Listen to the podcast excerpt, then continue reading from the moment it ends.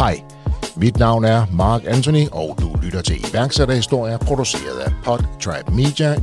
Podtrap Media producerer i øvrigt også hele Danmarks motivationspodcast 10 i 8, Motivation til et godt liv med mig, Mark Anthony.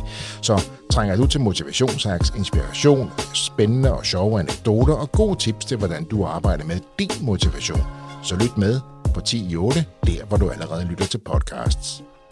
I denne episode af iværksætterhistorier skal du høre historien om AdPlenty fortalt af Susan Poulsen. AdPlenty er en alt i en digital marketingplatform specielt designet til at håndtere lokale kampagner for virksomheder med mange fysiske lokationer.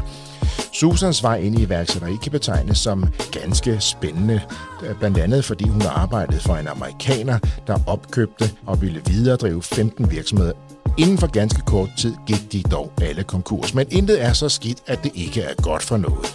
Og midt i kaoset mødte hun sine to co-founders, som hun senere startede at Plenty med. Du får hele historien serveret, blandt andet hvorfor hun i de spæde år måtte dække sin gravide mave til, samt deres kamp for at simplificere online markedsføring for mindre og lokale virksomheder, som ofte føler sig fanget imellem byråer og eksperter. Udover det, så fortæller Susan også, hvordan en vis pandemi ødelagde den helt store launch af deres produkt. Vi havde en plan.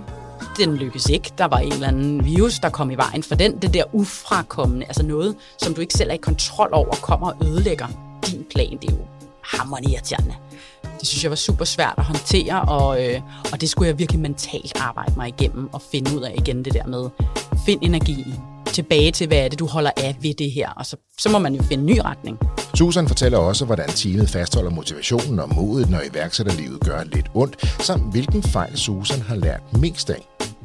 Ellers har jeg ikke så meget end at sige, end danske iværksættere kan bare noget. Rigtig god fornøjelse. Susan, ordet er dit. Cool fact a crocodile can't stick out its tongue. Also, you can get health insurance for a month or just under a year in some states. United Healthcare short term insurance plans, underwritten by Golden Rule Insurance Company, offer flexible, budget friendly coverage for you. Learn more at uh1.com. Hiring for your small business? If you're not looking for professionals on LinkedIn, you're looking in the wrong place. That's like looking for your car keys in a fish tank. LinkedIn helps you hire professionals you can't find anywhere else, even those who aren't actively searching for a new job but might be open to the perfect role. In a given month, over 70% of LinkedIn users don't even visit other leading job sites. So start looking in the right place. With LinkedIn, you can hire professionals like a professional. Post your free job on linkedin.com slash people today.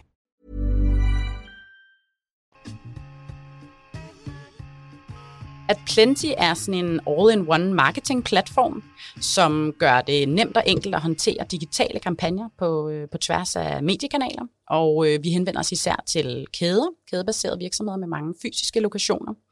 Så, øhm, så vi går ind og gør hele det her komplicerede digitale marketing space meget mere nemt og tilgængeligt. Og I, I knækkede jo en kode, så at sige, undervejs i jeres rejse. Netop det her med, med store kæder med flere lokationer i forhold til at støtte dem i lokal markedsføring. Og der, der fandt de en niche, kan man kalde det det?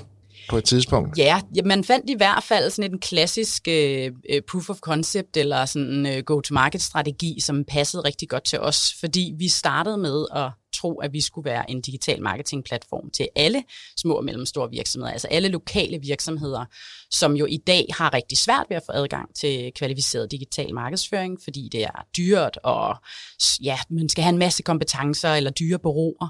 Øh, men ved at bygge en platform, som gør det nemt og enkelt og simplificerer hele flowet, så ville vi gerne give alle øh, lokale virksomheder adgang til digital annoncering. Øh, der skete bare det, at der kom en, øh, en global øh, pandemi i vejen for vores, øh, vores lille plan. Og så endte det netop, som du siger, med, at vi faktisk lidt tilfældigt endte med at tale med kæder, med hovedkontoret på kæder. Og de har jo den øh, konstellation, at de har en masse lokale øh, forretninger, som skal bruge lokal annoncering og lokal promovering. Og det går vores værktøj i dag ind og hjælper dem med. Så, øh, så i dag er øh, det brugt af rigtig mange forskellige kæder på tværs af, af 6-7 lande efterhånden, som simpelthen bruger det til at få øh, øh, lavet deres lokale annoncering rundt om alle de her øh, fysiske lokationer. Og det kunne man godt forestille sig er lidt kompleks, fordi nogle af de her kæder er jo ret store. og opererer jo ikke bare i ret mange byer, men også i, i mange lande. Mm. Og det her med at styre helt ned på lokalniveau, fordi det er jo vigtigt selvfølgelig at annoncere lokalt, tænker jeg, så det er ikke bare de her store nationale kampagner, der kører ud. Ja. Og jeg tænker, når du har rigtig mange lokationer, eller franchises, eller butikker, så bliver det lidt svært at styre i, i, ned Præcis. i den detalje. Ikke? Jo, og de bruger, har jo brugt enormt lang tid på at håndtere de her lokale øhm, kampagner. Det ene, øh, de kan vælge at gøre, det er, at de kan sige, at det må man slet ikke. Det er der nogle kæder, der vælger at sige. Vi, I kan ikke lave lokal annoncering, fordi vi kan ikke håndtere, øh, vi har ikke nogen kontrol over, hvad der kommer ud. Vi har ikke ressourcerne på kædekontoret til at håndtere det. Øhm, og den anden er jo, at de, de så lægger noget frihed ud til de lokale, men så mister de også noget øh, kontrol og noget øh, brandidentitet. For i princippet kan de her lokale forretninger så sende næsten hvad som helst ud. Og der er jeg sikker på, at der er nogle kædekontorer, der river sig i håret en gang imellem, når de ser, hvordan deres, øh, deres brand bliver aktiveret lokalt. Så man havde ligesom en konstellation, hvor at man manglede en måde effektivt at kunne styre, altså give noget kontrol væk, men stadig øh, holde det øh, så tæt på hovedkontoret, at man sikrer en ensartethed i sin brandidentitet og effekten af annoncering osv. på tværs af alle de her lokaliteter. Og jeg tror, der, der er flere, der har set øh, den slags meget lokale annoncer, som man lige selv har fundet på, eller kender en, der lige kunne sætte den op for en, ikke? Og Præcis. Så er farven ikke lige helt den rigtige farve, og så er fonden måske heller ikke den rigtige. Der er nogle, et ordvalg, hvor man tænker, okay, den, den er bestemt lokal, den der, ikke? Præcis. Og det er jo også smadret svært for mange lokale erhvervsdrivende, har jo andet at lave, og er gode til noget andet end digital markedsføring. Fred være med det. det. Det er jo ikke det, de skal bruge deres dag på. Og derfor ville vi også gerne lave et værktøj, som var så nemt og enkelt, at, at en hvem som helst uden øh, marketingforståelse kan oprette en digital kampagne. Øhm, og det, det er jo det, der var hele visionen, at sige, kan man det? Kan man tage noget, som er så komplekst i dag, øh, som annoncering på tværs af kanaler som øh, Pantner og Facebook og Instagram og alle de her digitale kanaler, vi kender, kan vi gøre det så nemt, så de kan gøre det på fem trin, uden marketingforståelse. Og det var ligesom vores første sådan, vision at sige, kan vi, kan vi gøre det her? På fem trin? På fem trin skal man kunne opsætte en kampagne på tværs af, af, af digitale kampagner. Og det er på jeres platform? Det gør man igennem vores platform, ja. Så vi har sådan en super nemt flow, hvor vi har bygget alt det der marketing buzzwords om til noget, man faktisk kan forstå. Og det er jo lidt sjovt, fordi i en branche, hvor man rigtig gerne vil overkomplicere ting og gøre dem sværere og få det til at lyde øh, kompliceret med data og strategier og omnichannel, der prøver vi det fuldstændig modsatte. Vi øh, oversætter alle ordene til noget, som helt almindelige mennesker forstår sådan at de her lokale forretninger, de, øh, de bliver spurgt, øh, og de bliver puttet igennem et flow, som er helt anderledes. Øhm, et, et, som de forstår, hvor man spørger ind til, hvad er jeres behov? Og så konverterer vi det om til marketing-sprog og finder ud af, hvad er det så for nogle typer af kampagner, vi skal levere. Det er jo ret interessant, ikke? fordi det er jo, jeg tænker, det er lidt ligesom CMS eller WordPress, som mange bruger det der, fordi det var enormt komplekst. Ikke? Ja. Det, er sådan, jamen, det er jo ikke det, jeg skal lave, men jeg vil gerne kunne det. Mm. Øh, nu ved jeg godt, at nogle af de ting, jeg nævner her, er blevet mere komplekse sidenhen, ikke? men det var jo netop også skabt til at gøre det nemmere for i går så en almindelige mennesker at passe deres kerneforretning, men stadigvæk gøre tingene rigtigt. Ja, og vi har jo set det ske med øh, Billy, som kom og gjorde det for bogholderi, ikke? og vi har set det med Canva, som gjorde det for, for Photoshop. Så der er jo sådan en, en, øh, noget i gang nu, ikke? hvor vi går ind og siger, hvordan kan vi tage de der ting, som er komplicerede, og simplificere dem og gøre dem tilgængelige for, for alle. Ikke? Og det er også det, der sker lige for øjeblikket i verden, synes jeg. Det er, at vi får flere og flere ting at, tage os, at, at, at skulle holde øje med at lave, og de bliver også mere komplekse. Ja. Og det vil sige, at vi kommer aldrig rigtig helt i mål med det hele, og, og det bliver aldrig helt godt nok, at der er mange, der sidder med den følelse af. Mm. Ikke? Fordi der er flere ting, vi skal, og de bliver mere komplekse. Så ja. det her med at sige, okay, hvordan kan vi få flere opgaver kogt ned til en, og hvordan kan vi sørge for, at du rent faktisk kan det. Ja. Altså på den anden side, når du er færdig, så ser det ud som om, at, at, at du har fuldstændig styr på det hele vejen ja, igennem. For den der professionelle følelse, ikke? Ja, ja, præcis. Ja. Øhm, og der er jo rigtig mange bureauer derude, og ikke et ondt om dem, men der er jo rigtig mange bureauer derude, hvor man lægger det hele sin portefølje, alt ud til det her bureauer. Det kan jo også have sin mm. fordel, men her har du lidt mere kontrol, kan jeg, ja. kan jeg tælle mig at sige det? Ja. Og så tror jeg også, at man kan sige, de store bureauer kan jo noget andet. De kan, øh, hvis man er Coca-Cola og har et kæmpe marketingbudget, så er det jo herligt at køre en stor kampagne og have masser af eksperter til at rådgive og, og lave de her opsætninger. Men mange af de kunder, vi henvender os til, er jo små lokale forretninger med, med små budgetter. Øh, så hvis folk manuelt skulle håndtere de her aktiviteter for dem, jamen så vil langt størstedelen af de penge, de har til marketing, jo blive brugt på det. Øh, så det er jo også et spørgsmål om, at vi er jo ret nørdet omkring automatisering. Altså, altså, hvad kan vi automatisere? Hvad er det for nogle manuelle processer, som vi kan gå ind og øh, gøre nemmere ved at bruge noget teknologi? Øhm, og det er det, vi gør. Vi har jo ja, over, langt over 2.000 kampagner om måneden, som bliver eksekveret igennem at plenty, men vi har, ikke, øh, vi har ikke hænder på. Altså, der er ikke nogen, der sidder manuelt og opretter de her. Derfor så kan vi give fuld værdi for pengene til de her lokale forretninger. Lad os gå, uh, gå lidt tilbage, Susan, til hvordan det hele startede. Hvordan, jeg, jeg ved, at du, du, du fortæller, at det der energien og mentaliteten omkring iværksætteri, den taler meget til dig. Mm. Du kan godt lide den her, den her fart og den der tilgang og det at skabe. Uh, men hvordan startede det hele? Hvordan blev du Susan Bolton iværksætter? ja, jamen jeg, jeg havde jo sådan en klassisk corporate baggrund, var i mediebranchen, og jeg var hos, øh, hos det, der hed TV3 dengang i, øh, i mange år, så, så var i sådan en etableret marketing- og, og mediebranche, og så kunne jeg nok måske altid lidt fornemme, at jeg havde behov for det her ekstra gear. Jeg har altid pushet meget for mere viden, flere udfordringer. Øh, jeg er sikker på, at en masse af mine gamle chefer ville have kaldt mig meget utålmodig. Øh, jeg kan huske, at jeg var til en jobsamtale en gang, hvor jeg forhandlede om øh, en uddannelse i stedet for løn. Og jeg var altså i en salgsafdeling, så min salgschef var jo, var jo helt øh, chokeret. Altså, det, det forstod han jo ikke. Altså, hvorfor vil du ikke have flere penge? Det er jo kortsigtet. Jeg vil have viden. Jeg, jeg vil blive klogere. Og så en eller anden dag, så tager jeg dit job og ham over job, og jeg, jeg skal videre. Ikke? Så jeg tror, jeg har hele tiden haft sådan en følelse af, at jeg skulle noget. Om det var, øhm, om det var iværksætteri, det tror jeg ikke, jeg var opmærksom på dengang. Men, øhm, men jeg havde meget tidligt folk, der sagde til mig, du ved, du skal da have dit eget, du kan da ikke arbejde så hårdt for andre. Og så skete det jo lige pludselig, at jeg havde en gammel chef, som kontaktede mig og spurgte, om jeg ville være med til at starte et amerikansk startup op i øh, København. Øhm, og det tænkte jeg, ja, det skal jeg da prøve. Øh, og løfte om, du ved, masser af medarbejderaktier og høje lønninger, og, og det, det kunne ikke blive vildt nok. Øhm, og det, øh, det gjorde jeg, det sagde jeg ja til, at stoppede mit trygge corporate job og sprang ud i, øh, i, i den der startup-verden der. Så det var, sådan, det, det var det første.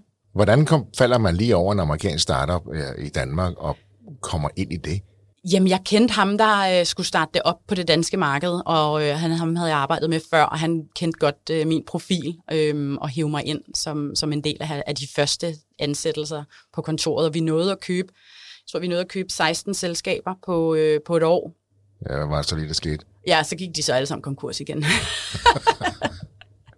Men inden der var fart på ham. Der var meget fart på ham, ja. Øhm, altså jeg vil sige, vi havde en amerikansk ejer, som var lidt, øh, lidt speciel. Han havde så holdt mange selskaber og bygget mange store ting, men, øh, men der var alt, alt for meget fart på. Men man nåede jo at blive flået til San Francisco og prøve alle de der øh, startup-historier, man læste i bladene, hvor at det hele så fedt ud. Ikke? Øhm, og så bagsiden var jo, at det hele ramlede, ikke? Og, øh, og selvom det så fedt ud, at vi fløj rundt i hele verden, så, øh, så så krakelerede det der billede jo, hans vision var stor og fed, men, men kunne ikke eksekveres på den tid, han, øh, han havde planer om, at den, den skulle. Så, så det, det rullede relativt. Det er en ret intens periode, tænker jeg, men du, du har vel også lært ret meget, ret meget af det her, at komme så tæt på så hurtigt at være igennem alt det. Helt vildt. Jeg synes, det var en, øh, en fed oplevelse. Altså, når man kigger tilbage på det, synes jeg jo, at det var sjovt. Og de mennesker, jeg har mødt, er jo så også øh, mine nuværende co-founders, fordi de, når du oplever noget så intenst sammen, så, så kan du jo hvad som helst bagefter.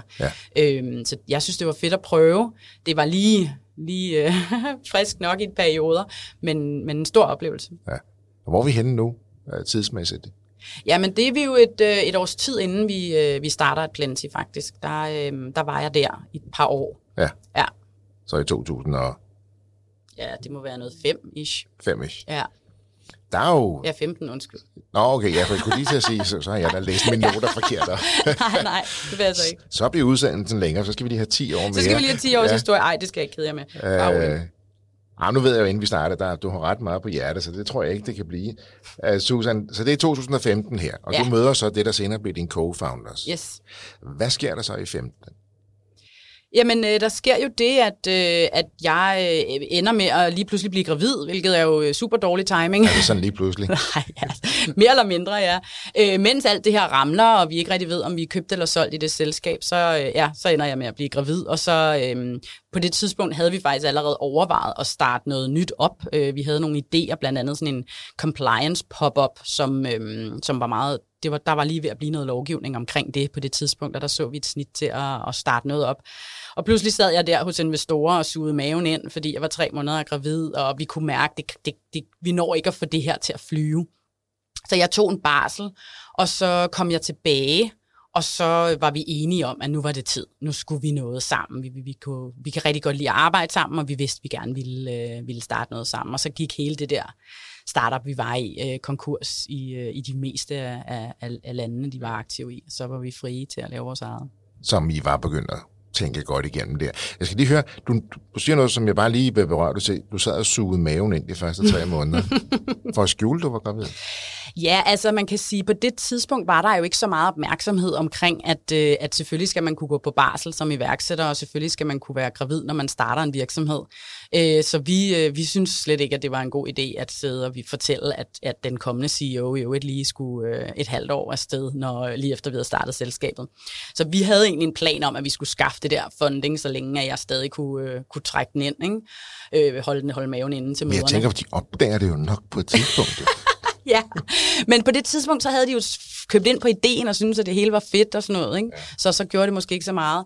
Jeg ved ikke, hvad vi tænkte. Jeg tror ikke, vi tænkte så meget. Jeg tror bare, vi havde en fed idé, og så var der fart på, og så prøvede vi nogle ting af. Men vi kunne godt mærke, at øh, oven på de der startup-år i det der uh, selskab med ham, den amerikanske og sådan noget, så var vi klar til at, at lige tage det roligt et halvt år, og så, øh, og så startede vi det op, da jeg kom tilbage. Ikke? Ja, og det var så Jacques og Christian. Det er Jacques og Christian, ja, som er min øh, co-founder, ja.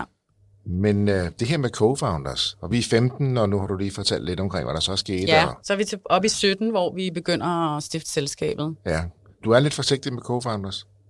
Om jeg er forsigtig er, med co-founders? Lige, ikke forsigtig, men ja, I tænker jeg godt om i forhold til at... Ja, altså man kan sige, øh, både Christian og Jacques har jo, har jo før stiftet selskaber, og har også oplevet, hvad der sker, når man øh, måske... Øh, hvor, når det går lidt for hurtigt, eller man sælger lidt forkert, eller man rejser penge hos en, en, en fonds, og, og det ikke kører, som man havde regnet med. Så de havde også nogle betænkeligheder omkring, hvordan skal vi gøre det her? Hvordan skal vi gøre det her til vores? Og hvordan skal vi, øh, kan man sige, bevare kontrollen så lang tid som muligt?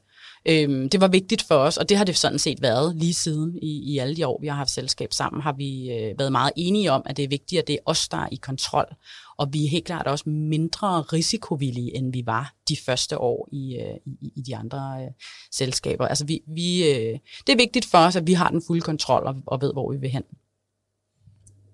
Og i starten så er et plan, det vil sige, det hedder så ikke at, at Plante lige til at begynde med. Nej, det hedder godt nok i Advative, øh, i en kombination af advertising og innovative, men, øh, men da, da Advative lyder en lille smule øh, som sådan et eller andet øh, farmaceutisk middel eller sådan noget. Der er mange, der siger advertive, og det lyder jo kun værre. Så derfor så, så, så øh, skiftede vi ret hurtigt til, til Adplenty.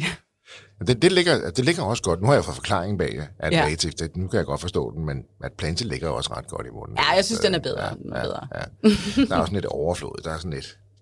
Ja, det lyder lidt mere lækkert. Men det er jo det der med, at det behøver ikke at lykkes første gang. Men, øh. Nej, og det her du og I jo var enormt dygtige til at navigere i jo. Netop det her med, altså nu fik du så en ordentlig tur i maskinen der med den amerikanske og 16 selskaber og konkurs. Man lærte en masse, mødte Jack og Christian, havde lært af det, var forsigtige, ville gerne bevare kontrollen. Og som du selv siger, selvom du godt kan lide farten og mentaliteten omkring iværksætteriet, så har jeg også været dygtig til måske ikke træde speederen helt i bund fra starten, men netop for at bevare kontrollen trin for trin. Mm. Og det tænker jeg måske, at mange iværksættere, det der med, at du skal bare sælge, sælge, investere, investere. Øhm, men det her med lige at sige, træk vejret, og så sige, okay, så længe det går fremad, så går det godt. Ja, jeg tror, det handler meget om, at vi skal huske, at der er mange måder at, at gøre det på. Der er, øh, der er et narrativ omkring venture-rejse og startups, som er en type, men, men der er også mange andre måder at starte en succesfuld virksomhed op og have sig selv med undervejs. Øhm, og, og vi har valgt, som du siger, vores egen vej i det der. Vi havde nogle erfaringer, der gjorde, at vi havde brug for at tage det stille og roligt denne omgang øh, fordi vi havde set, hvor man også kan ende, øh, hvis det er, man ikke passer lidt på sig selv undervejs, og, og tænker over og, og få den rigtige øh, strategi på plads, inden man skalerer, som det så populært hedder. Det vil sige, at hvis du bare trykker på speederen, men du ikke ligesom er helt sikker på, hvad retning du skal i, så, så ender det ikke altid helt godt. Nej, så er det lidt ligesom at køre rutsjebane uden at have sikkerhedsbaren ned over dig, ikke? Jo, præcis. Det er sjovt, indtil du falder af. ja. Og det er der jo mange, der gør, og det tror jeg også er en del af iværksætter. Der er jo også nogen, som bare er super gode til at prøve at falde af, og prøve at falde af, og det er jo om noget en, en fantastisk øh, evne at have. Øh, det var bare ikke lige det, vi skulle denne gang i hvert fald. Det, øh, men men der er, igen, der er mange måder at gøre det på. Og da I starter at Advative, det som bliver at Plenty, som vi taler om i dag, hvad var jeres primære fokus? Hvilket produkt var det, I ønskede at skabe der? Jamen, jeg tror hele tiden, vi har været meget fascineret af det her med at automatisere og simplificere noget, øh, som er kompliceret. Det har ligesom hele tiden været kernen i vores vision, at digital marketing øh, synes vi er overkompliceret, og, og, og, og det har været vores vision at bygge noget, som kunne hjælpe med det problem. Så vi startede med at bygge det til ejendomsmalerbranchen, fordi at de har om noget mange øh, kampagner i løbet af en måned. Når man sælger huse, så får man jo hele tiden en, en promovering af, af et hus, der er til salg. Og det betyder, at nogle øh, ejendomsmalerkæder jo hurtigt kan have, øh, kan have mellem 500 og 1000 kampagner om måneden. Så der så vi jo sådan en, en, en, en nem vej ind til at sige, jamen vi kan jo hjælpe med det her med at automatisere noget og gøre det hele øh, nemt og enkelt. Så det var vores første store kunde. Vi var heldige, at, øh, at Homekæden synes, at det var en øh, mega fed teknologi, vi var ved at bygge, og, og købte ind på den øh, på trods af, at vi var en, øh, en, en, en lille nervøs startup på det tidspunkt. Ikke? Øh, og dem øh, arbejder vi stadig sammen med i dag. Jeg er meget, meget glad for det, det samarbejde. Men det var sådan der, det startede, og så kom de andre typer af kæder, fordi så blev det jo tydeligt for os, at det var sådan set lige meget, om det var en ejendomsmælerkæde, eller en optikerkæde, eller en tøjkæde. Det var den samme udfordring, som, øh, som de sad med. Ja, og netop det her, I var ikke helt færdige, men de køber ind på den her teknologi, I var ved at bygge, mm. og kunne se ideen i det. Ja, hvad, hvor stor betydning har det, at en kæde som Home køber ind på jeres koncept så, så, så forholdsvis tid, tidligt, som det er? Jamen, det var jo mega fedt. Det var jo en, en kæmpe ting for os, at vi kunne komme i gang på den måde, at vi øh, også i, i forhold til, at vi har bootstrappet, kunne begynde at få kunder ombord så hurtigt, betød jo også noget for, at vi netop kunne bevare den her kontrol, og ikke behøvede at gå ud og rejse mange penge i starten. Så det har været vildt fedt, og, og, og, og, og også et, et, øh, et godt eksempel til andre store selskaber omkring det her med nogle gange at ture tage en chance med en, en startup, fordi man kan virkelig også vinde på det, hvis man, øh, hvis man tør at købe ind i nogle af de her innovative teknologier, og ikke altid vælger den store, sikre øh, leverandør. Ikke? Den, som alle andre har arbejdet med i mange år og så videre. Og du nævner selv i Bootstrap, altså nu har vi jo hørt lidt om jeres hestblæsende historie mm. øh, frem, din, din mediebaggrund, øh, det amerikanske selskab, hvordan I lærer hinanden at kende. Alligevel formår I at bootstrap det her. Du får også et barn undervejs, når du, når du stopper med at suge maven ind. Så, ja. så bliver du også mor, og alligevel arbejder I videre og skaber den her virksomhed og er bootstrap. Ja. Hvordan i alverden får I det til at hænge sammen? Ja, hvordan gør vi egentlig det? Altså man kan sige, at vi er jo relativt få til at starte med, øhm, og arbejder sådan lidt, øhm, vores ene co-founder, Jacques, er, øh, arbejder deltid et andet sted også, øhm, og så Christian er fuldtid, og vi får en student, der med hjælper ind og sådan noget. Men vi er jo et lille team til at starte med, for at lige så stille og kunne bygge det op. Øh, men, men det var da en, øh, det var da heller ikke helt nemt, vil jeg sige. Især det der med at have, have små børn også, og skulle have det hele til at hænge sammen med et, øh, et liv, hvor man arbejder rigtig, rigtig mange timer. Jeg tror for mig handler det meget om energi. Altså jeg får energi ud af at lave mit arbejde, og jeg får energi ud af at se det vokser, og jeg får energi ud af at lukke kunder. Øhm, og det i sig selv er jo hvis ens arbejde giver energi, jamen så kommer man også hjem og er fyldt med energi. Hvorimod, hvis det tager energi, så, øh, så, kom, og det, så kan du komme hjem kl. 16, men hvis du er flad oven på en arbejdsdag, så bidrager du ikke til et sundt øh, familieliv. Jeg, jeg tror på, at det, at jeg øh, får en masse fed energi ud af det, jeg laver, det gør også, at jeg kan få det til at hænge sammen med at arbejde så meget. Øh, men, øh, men altså, jeg ved ikke, om min mand er enig. har, har du spurgt? Nej, venter lige på år. venter på år. Men, men den her vinkling er jo, er, synes jeg jo personligt er enormt vigtig, også kvad det arbejde, jeg selv også laver med, en gang imellem uh, med mennesker og virksomheder, netop det her med at fokusere på gain og drain. Mm. Det du siger, altså, gainer jeg energi, meget dansk, ikke? Gainer jeg energi, eller drainer jeg? Mm. Og det her med hele tiden at bevidst omkring, hvis så længe jeg henter energi, så længe jeg får energi af Ja. det, jeg laver, og Ja. kan omsætte det positivt, så er det godt. Men det øjeblik, jeg kan mærke, nu, nu, nu dræner jeg mig simpelthen. Nu, bliver, nu, nu, nu bliver jeg suget tom for energi. Så skal man lige stoppe og se, hvorfor er Ja. det lige, at jeg taber energi, at det bliver tungt. Helt enig. Er det en af, en af, dine nøgler til succes, netop det der at være opmærksom på den balance? Ja, det er det. Det er det helt sikkert. Jeg tror ikke, man kan det, vi gør, når man er iværksætter, med mindre at man, øh, at man får fuelet op af det. Øh, ellers vil det simpelthen være for hårdt, for vi arbejder jo mange timer, og man er meget på mentalt. Den kører jo hele tiden med idéer til, øh, til, til nye muligheder og retninger, og øh, man, man er nødt til at blive fyldt op af det. Man er nødt til at få den, netop som du siger, få den energi ud af det, ellers så, øh, så skal man ikke øh, rode sig ud i det, tror jeg. Indimellem så opdager måske også nogen, der ikke opdager, at de er løbet tør for energi. De bliver bare ved. Ja. Eller de opdager ikke, at de bliver drænet. Og man kan godt genfinde det igen. Ved lige at stoppe op en gang imellem, måske sige, okay, hvad er det, der giver og tager? Ja. Og hvad gør jeg ved det? Ja, og så må vi jo også bare sige, at en del af det at bygge et selskab er jo også at lære at håndtere de her op- og nedture, som jo, altså, jeg, jeg synes, det er sindssygt svært. Altså, det, det er ligesom noget, som, som kommer bag på en, hvor voldsomt det er, fordi man føler jo alt, hvad der sker i det her selskab meget nært. Det gør jeg i hvert fald. Det, kan, det er jo selvfølgelig ikke alle igen, men jeg føler det meget nært. Så når det ikke går godt, så bliver jeg jo også skuffet, og, og jeg, har, jeg er utålmodig. Jeg vil gerne være 10 skridt længere hele tiden, end jeg er. Og, øh, og det der med at balancere op- og nedturene, øh, den der fjollede pandemi, der kom i vejen for min, for eksempel go-to-market, altså man er lige nede at vende nogle gange, og så skal man lige trække vejret dybt og sige, okay, vi havde en plan, den lykkedes ikke. Der var en eller anden virus, der kom i vejen for den. Det der ufrakommende, altså noget, som du ikke selv er i kontrol over, kommer og ødelægger din plan. Det er jo hammerende irriterende. Øhm, og det, sådan noget, det, det kan jeg have enormt svært ved. Øh, det synes jeg var... Øh, det synes jeg var super svært at håndtere, og, øh, og det skulle jeg virkelig mentalt arbejde mig igennem og finde ud af igen det der med, find energien, øh, øh, tilbage til, hvad er det, du holder af ved det her, og så, og så, ligesom, så, må vi, så må man jo finde en ny retning. Ja, for I begynder så småt i 15, og så begynder det at tage form. Og Ja, vi begynder først i 17. Og I s- 15 stopper vi øh, det gamle der, lige så Ja. stille ned i 15-16, Okay. ikke? og så er det sådan slut 17, start 18, der begynder vi at... Øh, og I får fat i home, og det ser faktisk ret godt ud. ja, Øhm, jeg har fået fod under en eget bord i bootstrap. Det, det ser okay ud. Ja. Og nu er du selv lige lidt inde på det. Det er ikke fordi, vi skal tæske rundt i den corona. Men nu er vi, har vi den bag os, og der, der, er, der er nogle gode historier, der er god inspiration og læring i det. ja. Fordi som du selv er inde på nu her, I står klar, I har lavet en go-to-market-plan, I er klar, I har fået fat i home, det ser fint ud. Mm. Hvad er det så, der sker?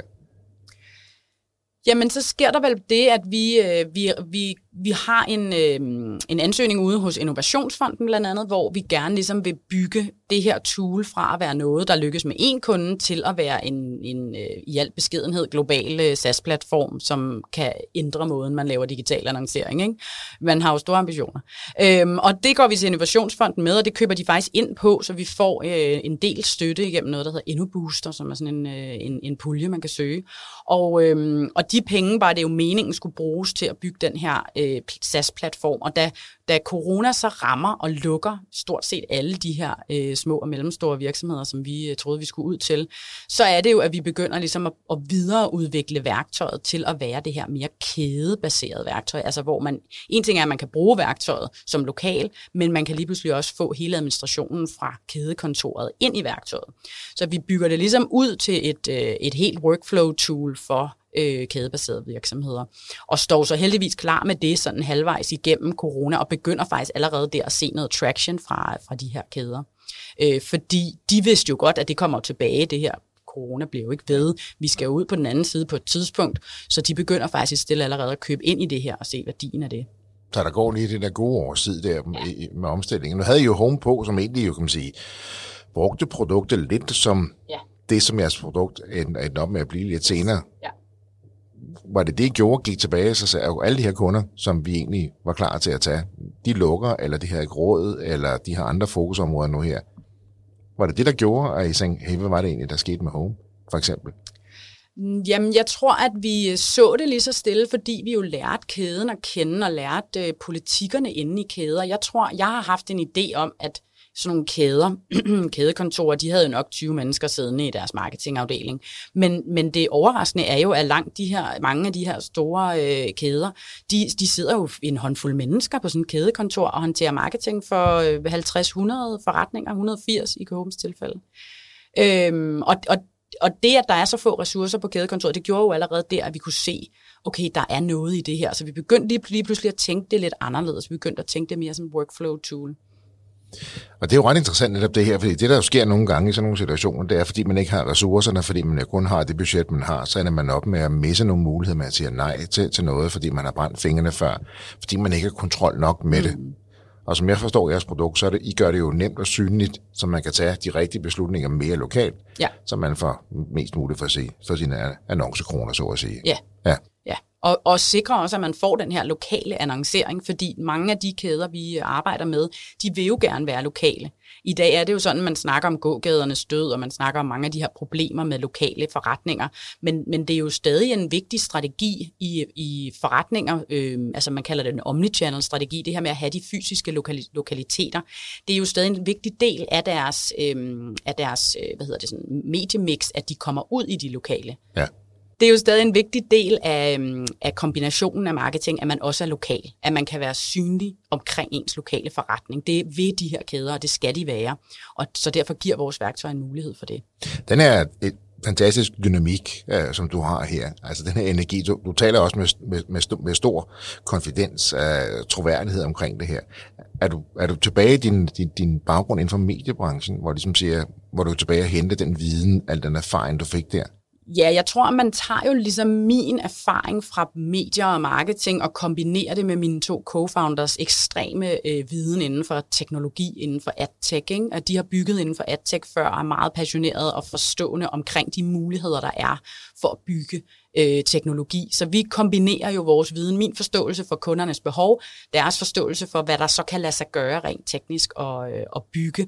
Hvordan kan vi udfordre status quo?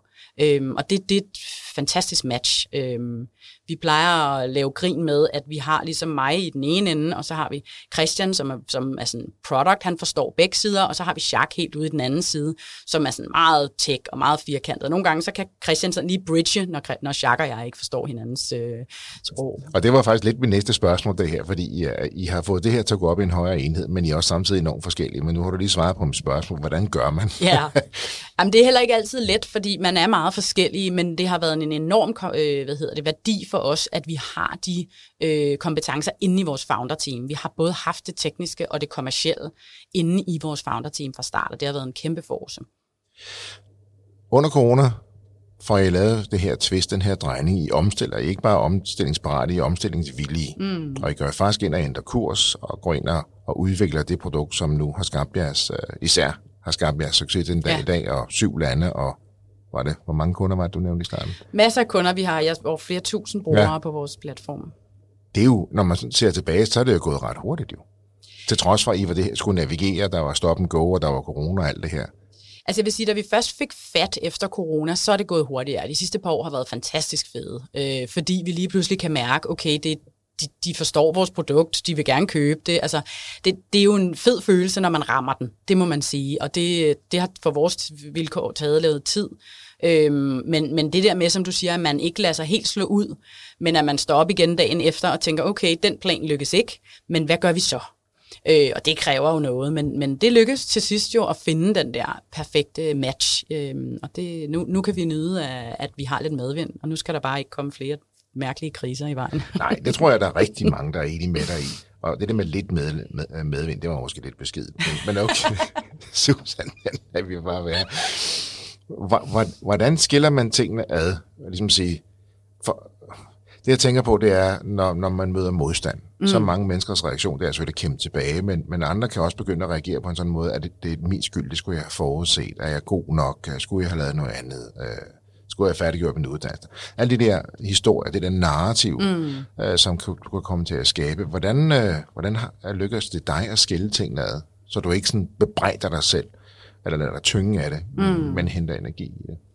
Ja, det er et godt spørgsmål. Altså det... Øh det, er, det har også været svært i perioder, og nogle gange er det lykkes øh, bedre end andre, men jeg tror stadig, jeg vil komme tilbage til, at jeg har et godt founder-team, og vi har også tilladt hinanden nogle gange at være nede i et hul. Øhm, det, at man ikke er alene, altså jeg tror især solo-founders kan nogle gange have det rigtig, rigtig svært med det, fordi der mangler noget sparring. Øhm, jeg synes, vores founder-team, der tillader vi også hinanden nogle gange at være nede i et hul og blive sure. Øhm, og min, min co-founder, vi har måttet lave sådan en regel nogle gange, hvor hvis jeg virkelig er frustreret og brokker mig, han er sådan en problemfixer, ikke? det er sådan en klassisk øh, øh, mandetype. Og så vil han jo gerne fikse det hele, når jeg så sidder der og brokker mig, og det hele er noget, øh, det går aldrig. Og så nu har han lært, at han skal bare lytte skal bare lige lytte, bare lige lade den rase af. Og så må man godt, så må, så må han nogle gange lige spørge, du ved, er det her en af de her gange, hvor jeg bare, du ved, lytter og ikke gør noget? Yes, det er det. Det er flot, Christian. Og det er skide godt, at man kan det med hinanden, ikke? fordi øh, vi bliver frustrerede, og vi mister modet en gang imellem, og det, øh, det, det, det er noget med at få snakket det igennem, og så lige tage nogle dybe indåndinger og finde noget ro i sit hoved, og så komme tilbage til den følelse af, hvorfor var det, jeg synes, det var fedt det her, og hvorfor er det, jeg tror på det, og så kommer den jo igen. Øhm, ja, det, det skal man kunne. Den erfaring, I har hver for sig sammen, er, er jo en stor styrke, kan jeg høre her også. I har været, hvis ikke tilbageholdende, så forsigtige eller godt efter, efter tænksomme i forhold til at, at gå sammen og, og det her med at, skal, at få co som du var inde på før. Men også det her med, med, med at tage investorer ind, mm. har I også været, ja, nu skal jeg måske bruge forsigtigt, det er noget, jeg har tænkt meget over. Det er det, ja. Det er det, ja. At vi har jo øh, vi har jo valgt at få en, eller ikke valgt, men vi har været så heldige at få en helt fantastisk øh, business angel på. Men han kom først på øh, Nikolaj Højer, øh, efter vi faktisk havde haft lært ham at kende og mødtes med ham. Der skete det, at jeg ringede til, en, øh, til, en, øh, til vores advokat og sagde, nu skal jeg simpelthen have et voksent menneske at tale med, som ikke er min co-founder. Fordi selvom jeg lige roser vores samarbejde før, så, så er de jo meget tekniske, og jeg er det på det kommercielle. Så jeg har savnet nogle gange en sparring også på det strategiske og kommercielle. Så ringer jeg til vores advokat og siger, jeg mangler, jeg mangler simpelthen en, en voksen at tale med. Jeg har brug for en, der bare hudløst ærlig fortæller mig, hvad jeg gør rigtigt og hvad jeg gør forkert. Og det kan jeg ikke gøre med en, som jeg skal pitche min virksomhed til. Fordi øh, så, vil de, så vil jeg jo sidde og være biased og skulle fortælle en masse lækre ting, fordi jeg gerne vil have deres penge.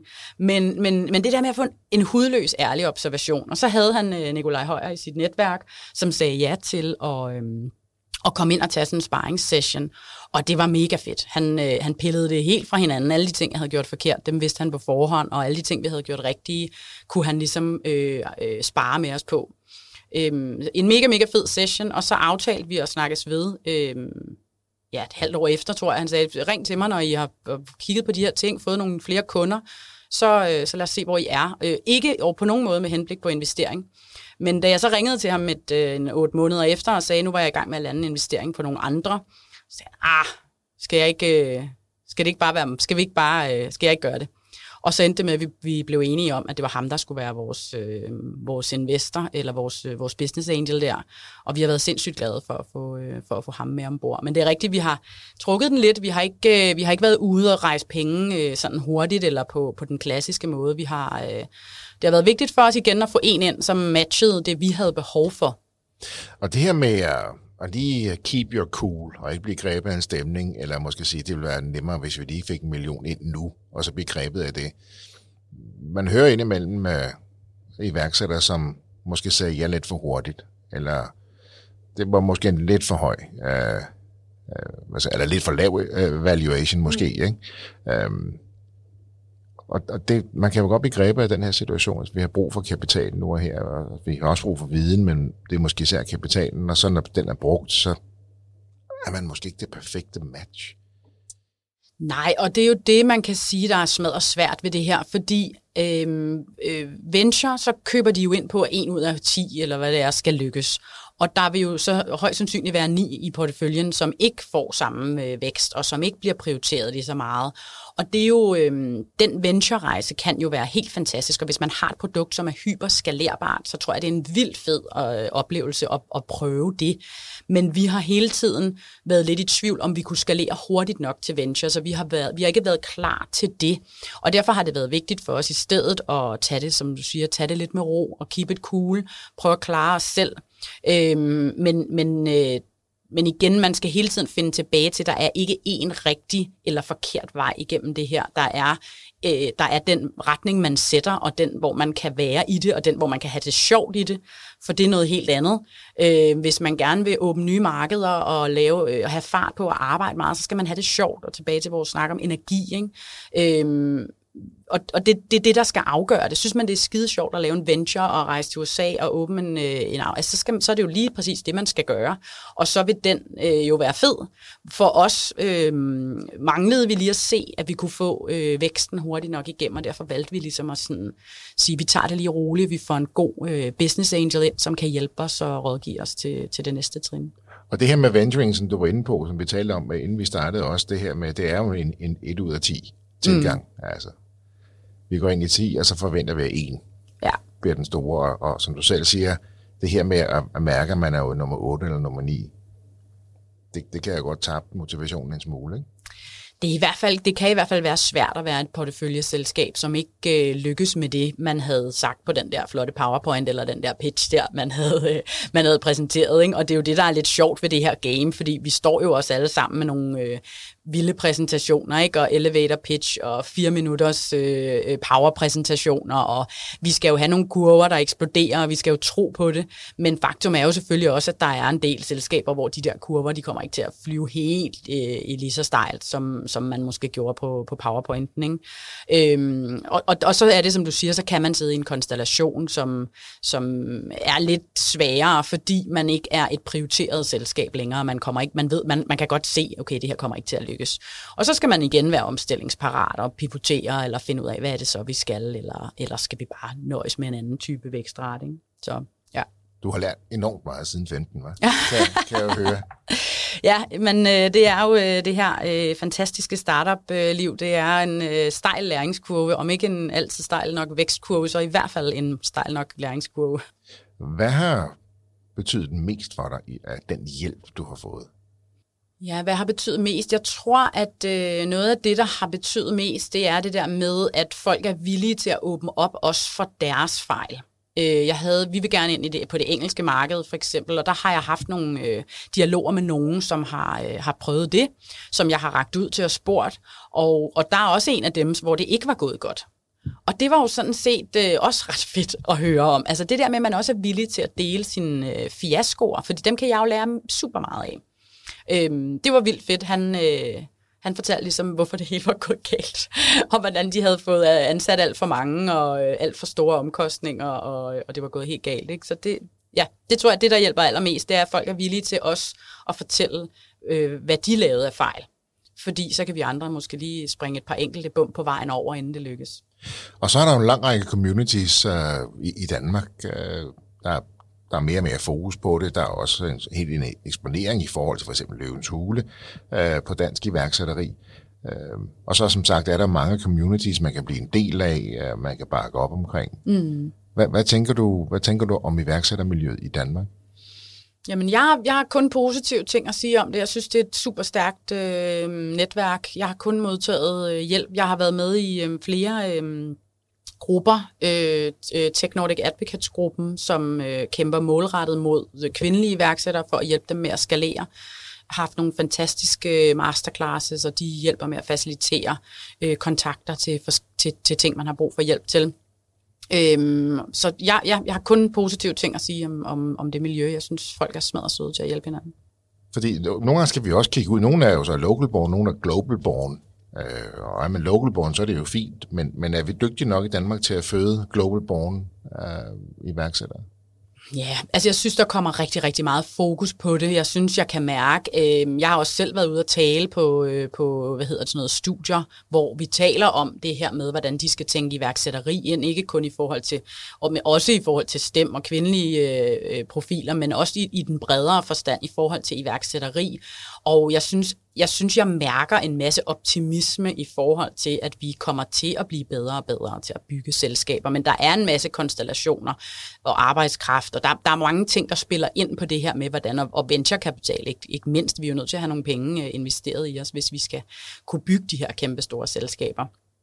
Så, så jeg tror ikke historisk set, vi har været gode nok, men jeg synes, jeg mærker en masse positive indikationer, en masse fokus på det, som jeg tror er med til at flytte uh, move the needle i forhold til, hvad vi kan opnå. Vi har jo et fantastisk videnssamfund, så jeg tænker med de rigtige, øh, uh, når, hvis puslespillet bliver lagt rigtigt, så, så tror jeg bestemt.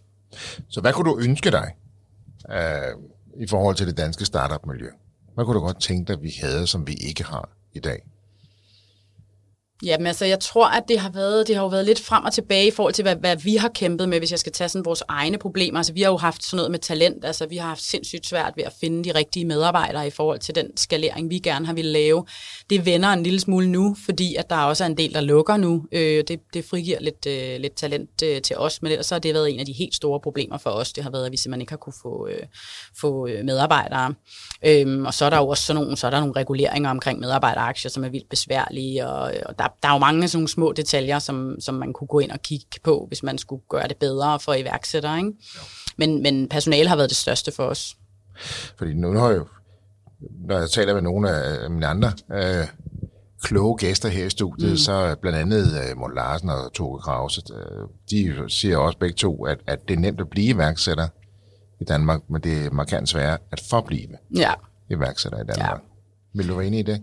Absolut, absolut. Jeg synes også, det, det er sværere nu, fordi det er nogle større beslutninger nu. Altså nu kigger vi jo på nye markeder og prisstrategier. Altså, altså det er jo store, store beslutninger, som man ikke har kompetencerne til. Altså vi, de, vi ligner jo alle sammen sådan nogle, der farer rundt og er eksperter til at bygge virksomheder, men vi ved jo ikke noget som helst om noget. Vi, vi er bare meget eksekverende, og det tror jeg er det, der gør, at man hele tiden kan sikre fremdrift, men, vi, men, men, men hvis man kunne have mere rådgivning i forhold til nogle af de her store beslutninger. Det er jo det, nogle af de netværk, som, øh, som jeg blandt andet også deltager i, faciliterer.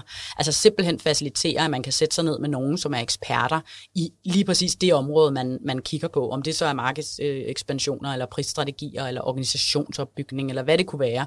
Hvis du kan sætte dig ned og få noget konkret rådgivning fra nogle eksperter, uden at du skal virkelig punge op, ikke? Det, er jo, det har kæmpe, kæmpe værdi. Og det er det, tror jeg, der fastholder. Og så er der jo så hele altså den, den store ekspansion, altså at vi skal blive større, og vi skal, vi skal bygge større selskaber i Danmark. Ikke? Og det, det er en helt anden... Øh, der, der er også noget med økonomi og noget, der kommer ind i det. Ikke? Der kunne du godt tænke dig, at vi var bedre til det, eller fokuseret på at bygge større virksomheder hurtigere? Mm. Ledende spørgsmål. Ja, ledende spørgsmål. Jamen altså på en eller anden måde, så tror jeg, der ligger noget potentiale i at få dem, få dem store, altså få, få de der rigtig store selskaber øh, til at flyve. Øh, men det er nogle andre kompetencer, tror jeg. Det er jo meget der, hvor venture-selskaberne også går ind og prøver at støtte dem i at få, øh, få dem til udlandet. Ikke? Ja. Øh, vi havde en mulighed på et tidspunkt for at hoppe direkte til USA, som vi var rimelig klar på. Altså, det, er jo, det er jo sådan nogle ting, der kan gøre en forskel.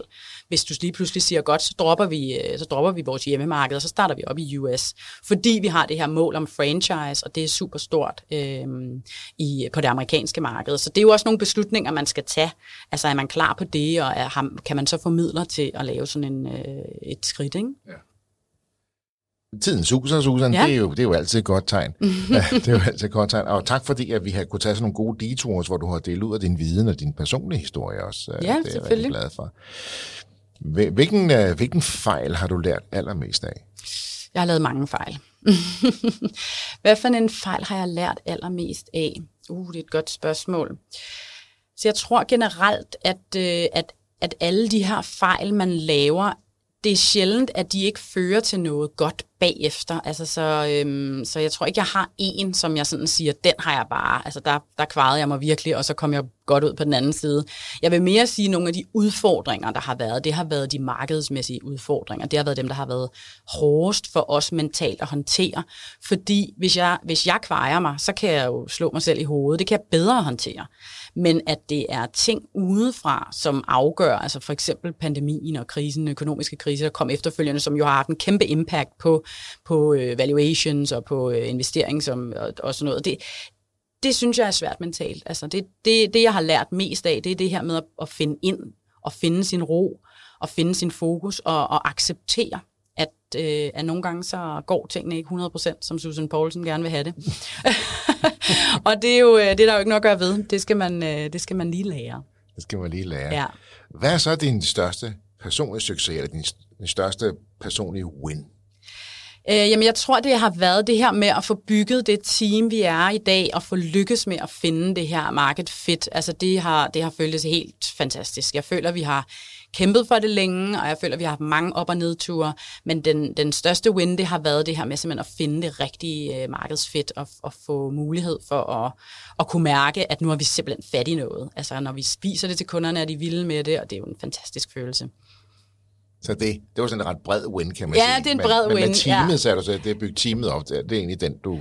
Ja, fordi jeg synes, det med personale har været ja. super svært øh, at finde øh, det, rigtige, øh, det rigtige team. Jeg føler, vi har et rigtig stærkt team lige nu, og det, øh, det har været et stort win, at vi har kunne få det til at lykkes. Fordi endnu en af de ting, man ikke ved noget om, når man starter virksomhed, det er jo personalledelse. Det er jo, øh, det er jo også sådan noget, altså, man skal lære, ikke? og det er, vi, øh, det, det, har vi, det har vi blevet bedre til, vil jeg sige. Ja.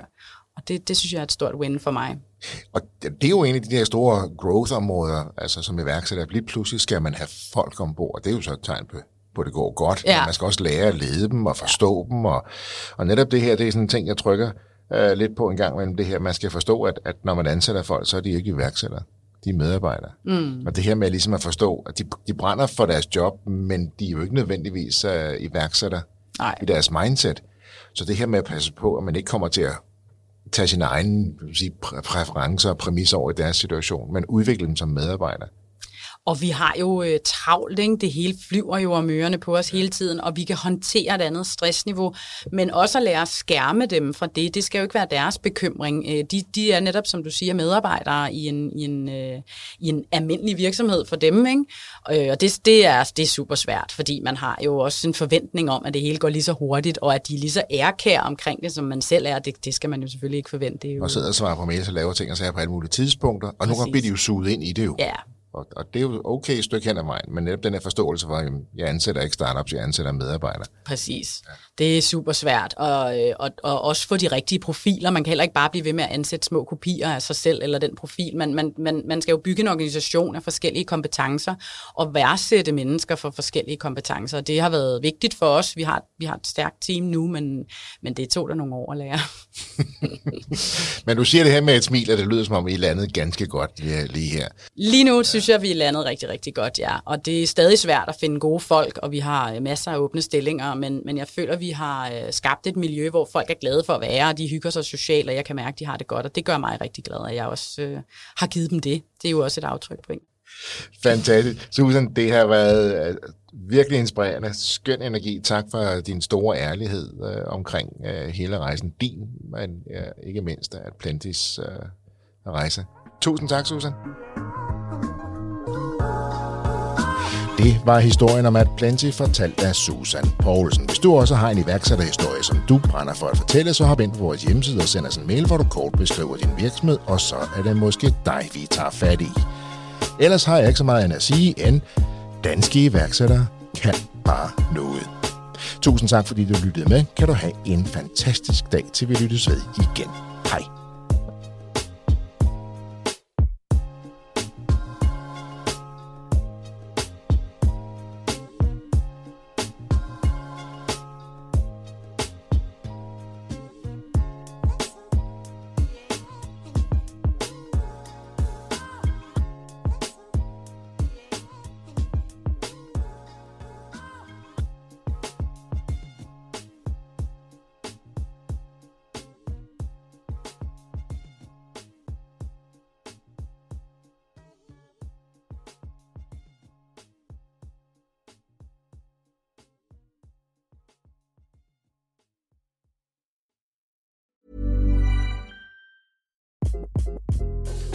This is Craig Robinson from Ways to Win, and support for this podcast comes from Invesco QQQ, the official ETF of the NCAA. Invesco QQQ is proud to sponsor this episode and even prouder to provide access to innovation for the last 25 years. Basketball has had innovations over the years too. We're seeing the game played in new ways every day. Learn more at Invesco.com slash QQQ. Let's rethink possibility. Investco Distributors, Inc.